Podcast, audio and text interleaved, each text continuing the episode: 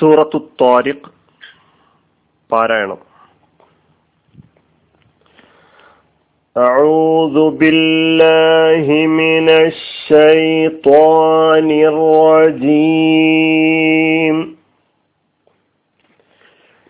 بسم الله الرحمن الرحيم والسماء والطارق. وما أدراك ما الطارق.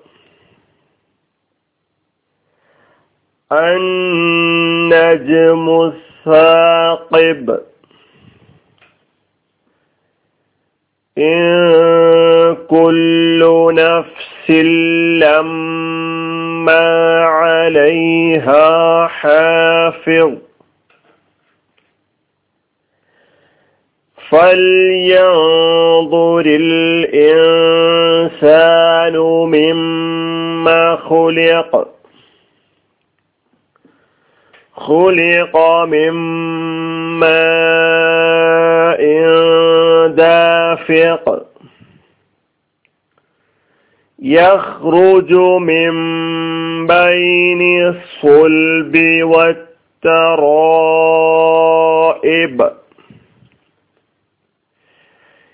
إنه على رجعه لقادر. يوم تبلى السرائر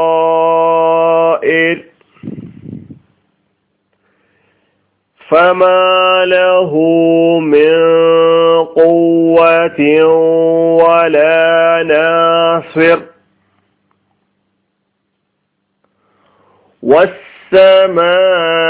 والسماء ذات الرجع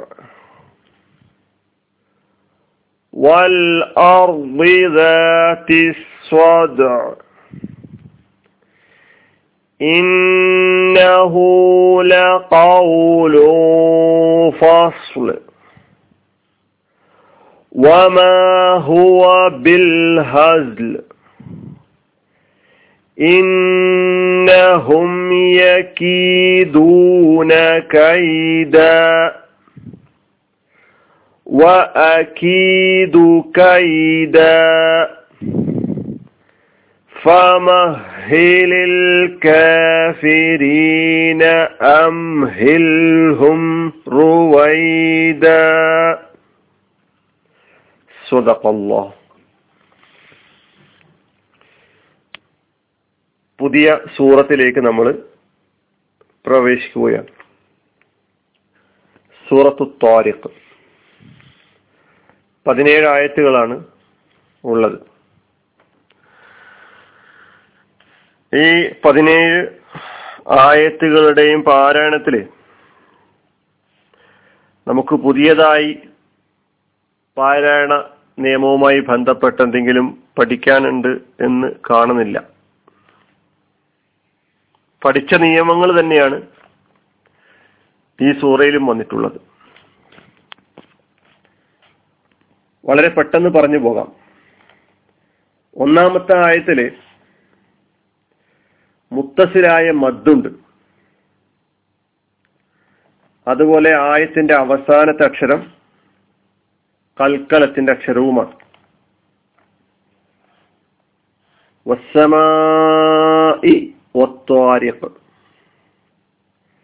രണ്ടാമത്തെ ആയത്തിൽ മദ്ദുണ്ട്. ആ മദ് മുൻഫസിലാണ്. അതുപോലെ തന്നെ ആയത്തിന്റെ അവസാനത്തെ അക്ഷരം കൽക്കലത്താണ്. അപ്പൊ എങ്ങനെ പാരായണം ചെയ്യണം എന്നത് നമുക്കറിയാം. ഞാൻ നിയമം പറഞ്ഞു പോവുകയാണ്.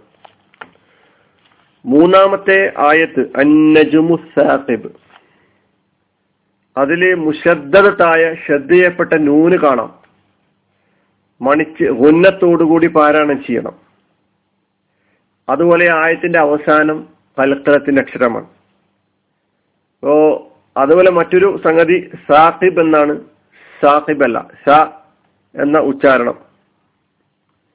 നാലാമത്തെ ആയത്തിൽ ഇഹ്ഫ ഉണ്ട് ഇദ്ഗാമും ബിലാഗുന്നയുണ്ട് ശ്രദ്ധ ചെയ്യപ്പെട്ട മീമുണ്ട് ഹൽക്കിന്റെ അക്ഷരമുണ്ട് ഇതൊക്കെ കാണാൻ കഴിയും. കുല്ലു നഫ്സിൽ അലിഹ ഹാഫിർ. എവിടെയാണ് ഇഖ്ഫാ? എവിടെയാണ് ഇദ്ഗാം ബിലാഹുന്ന എവിടെയാണ് മീമും മുഷദ്ദത്ത് ശ്രദ്ധ ചെയ്യപ്പെട്ട മീമ് അവിടെ കുന്നത്താണ് നിയമം. അപ്പൊ നിങ്ങൾ എന്നെ പരിശോധിച്ചു നോക്കുക. അഞ്ചാമത്തെ ഫല്യന്തുരിൽ ഇൻസാനു മിമ്മ അതിന് ഇഹ്ഫ എന്ന നിയമമുണ്ട്. രണ്ട് സ്ഥലങ്ങളിൽ ഇഹ്ഫ നിയമം വന്നിട്ടുണ്ട്. പിന്നെ മുഷദ്ദത്തായ മീമുണ്ട് സൂറയുടെ അവസാനത്തെ അക്ഷരം കൽക്കലത്താണ്.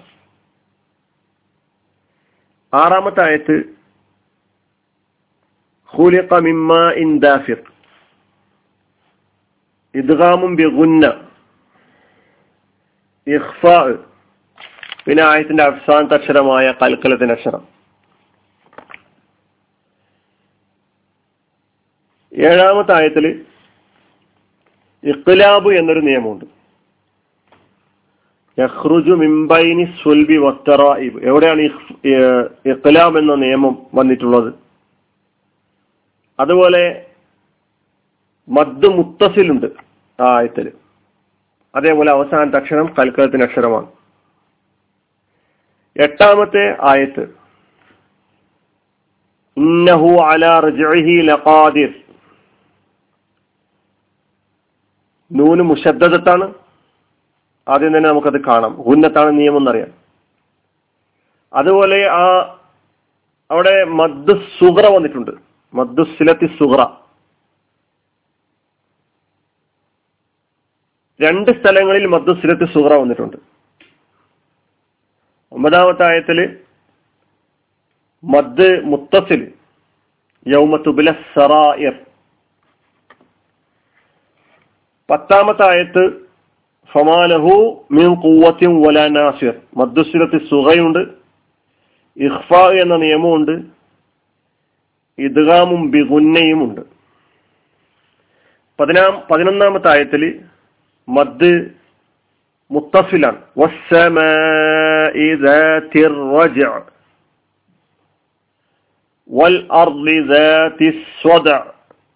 അവസാന ഐനാണ് അക്ഷരം. രണ്ടായത്തുകളിൽ പതിനൊന്നാമത്തെയും പന്ത്രണ്ടാമത്തെയും ആയത്തുകൾ. പതിമൂന്നിൽ ഇന്നഹു ലഖൗലു ഫസുൽ. രണ്ട് നിയമങ്ങൾ കാണാം പ്രത്യേകിച്ച്. മൂന്ന് നിയമങ്ങളുണ്ട്. ഒന്ന് നൂന്ന് മുഷദ്ദത ഉന്നത്ത് നിയമം.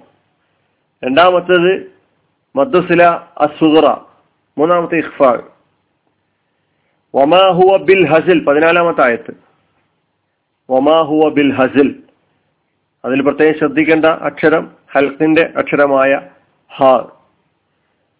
ഇന്നഹും യക്കീദൂന കൈദ. നൂനു മുഷദ്ദത്ത് ഉന്നത്ത് നിയമം. വ അക്കീദു കൈദ. ഫമഹിലിൽ കാഫിരീന അംഹിൽഹും റുവൈദ. ഫമഹിലിൽ കാഫിരീന. ഹാണ്. അംഹിൽഹും സുക്കൂനുള്ള മീമിന് ശേഷം അവിടെ വെളിവാക്കിയിട്ട് പറഞ്ഞു പോയ. അം ഹിൽ എന്ന് പറയേണ്ടില്ല. അം ഹിൽ ഹും റുവൈദ. ഈ പതിനേഴ് ആയത്തുകളിൽ ഞാനിപ്പോ ഈ സൂറയുടെ പാരായണവുമായി ബന്ധപ്പെട്ട് നിയമങ്ങൾ പറഞ്ഞു പോവുക ചെയ്തിട്ടുള്ളത്. ഇനി നിങ്ങൾ ഇതുവരെ പഠിച്ച അറിവ് മുന്നിൽ വെച്ചുകൊണ്ട് ഈ ഓരോ ആയത്തുമായി ബന്ധപ്പെടുത്തി ഞാൻ പറഞ്ഞിട്ടുള്ള തജീവിദിന്റെ ആ സാങ്കേതികമായ പ്രയോഗം ആ പ്രയോഗം സൂചിപ്പിക്കുന്ന നിയമം എന്താണ് എങ്ങനെയാണ് അത് പാരായണം ചെയ്യേണ്ടതെന്ന് ഓരോരുത്തരും ശ്രമിക്കേണ്ടതുണ്ട്. അങ്ങനെ പാരായണം നന്നാക്കുക അതോടൊപ്പം തന്നെ മനഃപ്പാടമാക്കാനും ശ്രമിക്കുക. അള്ളാഹു സുബാനു താല നമ്മെ അനുഗ്രഹിക്കുമാറാകട്ടെ. വാഹൃദാൻ അലഹമുല്ലാ റബിൻ അസ്സാം വലൈക്കും